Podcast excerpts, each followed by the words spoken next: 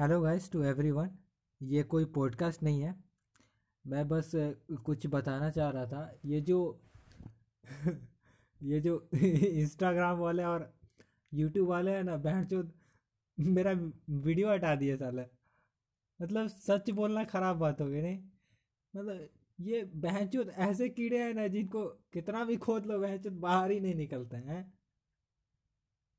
गजब हो गया यार। मतलब मेरा पोस्ट हटा दिया और क्या पोस्ट क्यों हटाया? रीजन कम्युनिटी गाइडलाइंस के अगेंस्ट है। गजब हाल है चोद मतलब सच बोलना कम्युनिटी गाइडलाइंस के अगेंस्ट हो गया। वाह। तो कुछ बोलने के लिए बचा ही नहीं चोद, चुतियापा का हाथ होता है। मच्छर की झांट है ये लोग।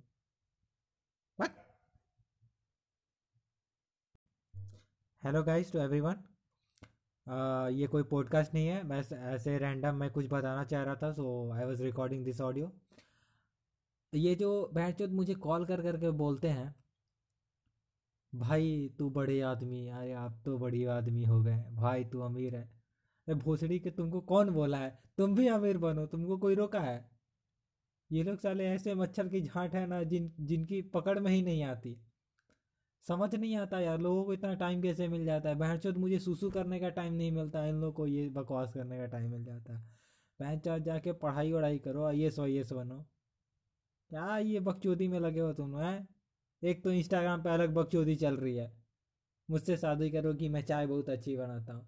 हाँ? मुझसे शादी करो, मैं चाय अच्छी बनाता हूँ। साले बहुत ऐसे बोल रहे कि अमृत पिला रहे हो, हैं? यार, सच में समझ नहीं आता, ये बहन के लोड़े आते कहाँ से हैं? मैं चाय बहुत अच्छी बनाता हूँ। हाँ मैं भी बोल रहा हूँ, लो, मैं मैं चाय अच्छी बताता हूँ, मैं मैं मुँह में ले लो।